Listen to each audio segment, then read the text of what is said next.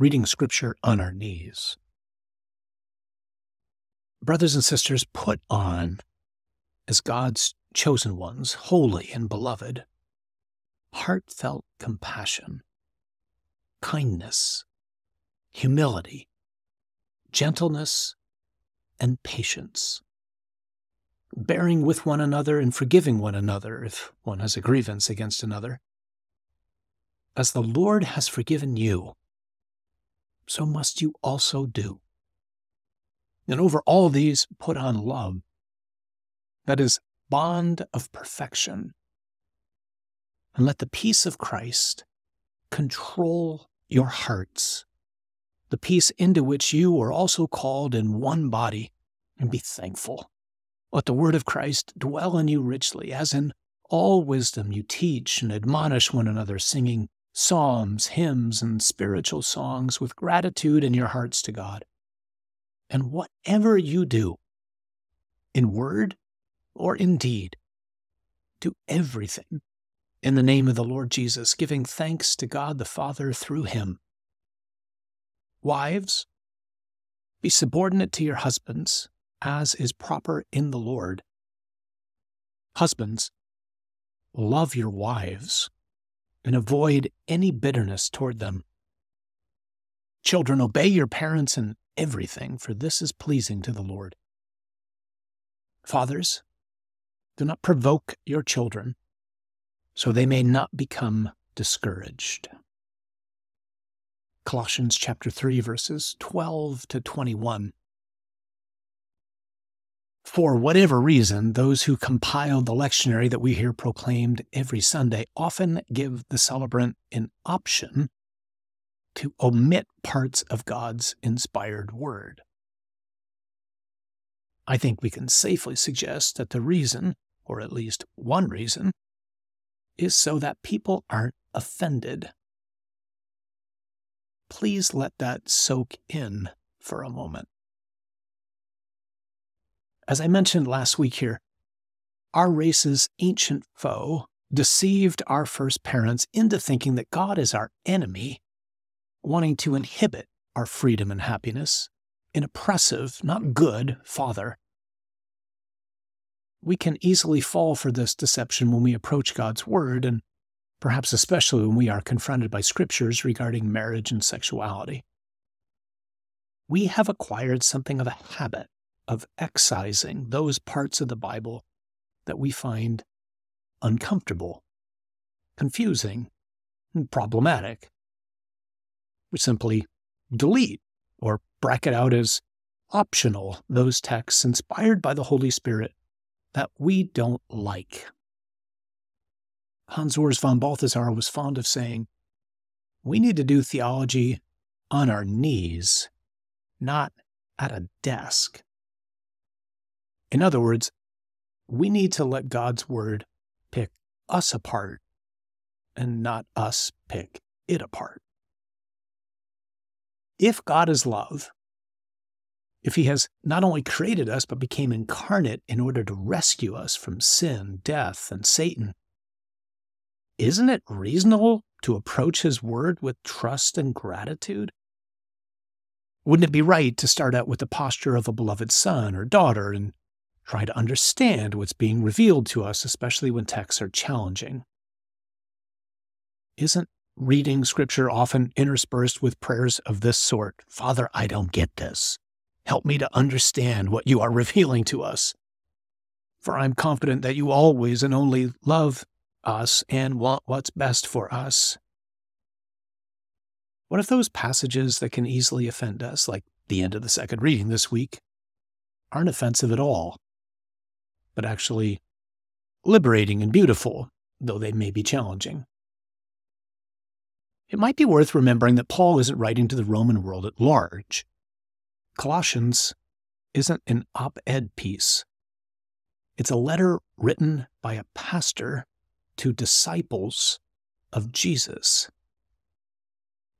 In other words, this is teaching for Christian believers.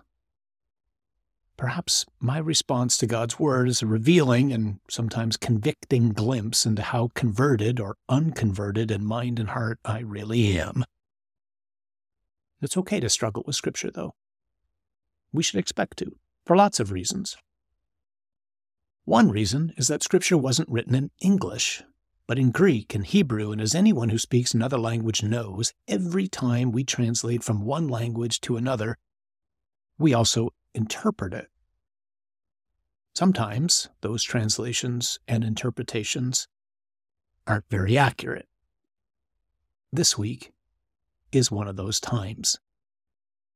There's way too much to say about what the Lord and lover of our souls reveals in His Word about marriage, both here in Colossians and especially in Ephesians 5, verses 21 to 33, for those who want a deeper dive, there's a hyperlink attached to the text version of this blog. For now, though, let's just reflect on two points. First, when Paul says what he says to Christian wives, he is not telling them to submit to their husband's wishes. He doesn't even say, as it's translated for us this week, be subordinate. The Greek he uses is in the middle voice. Now, without getting lost in Greek grammar, it means the wife is the one doing the action to herself. She's making a choice, a free choice. That choice, drawing also on Paul's letter to the Ephesians, is to place herself under her Christian husband's loving care as someone who is absolutely equal in dignity to her husband. That brings up the second point. Christian husband is commanded to love his wife. As most of us probably know, there are four words in Greek for love family love, the love of friends, erotic love, and that love that means a sacrificial self giving made most visibly manifest in Jesus' is laying down his life for us on the cross. Paul uses that last word for love here when he commands Christian husbands to love their wives. In other words, Paul exhorts husbands to love as Jesus loves. And how does Jesus love us? He lays down his life for us even to the end. See John chapter 13, verse 1. When that happens, well, it's easy, at least easier, for a Christian wife to place herself under her Christian husband's loving care. What had looked like an offensive residue from an earlier age when women were often treated without respect turns out, in fact, to be something very different. This is what happens when we approach Scripture on our knees and read it with humility. God's revelation on the beauty of marriage served to attract countless people in the Roman Empire, especially women. In a culture where men and women were not equal and where women were denied so many basic rights that we in our modern culture can often take for granted, the Christian vision of marriage and the inherent dignity of women served as a magnet to draw people into the church. Here was true freedom. Here was real love. Here was real equality without losing sight of the God given differences that are part of His beautiful design.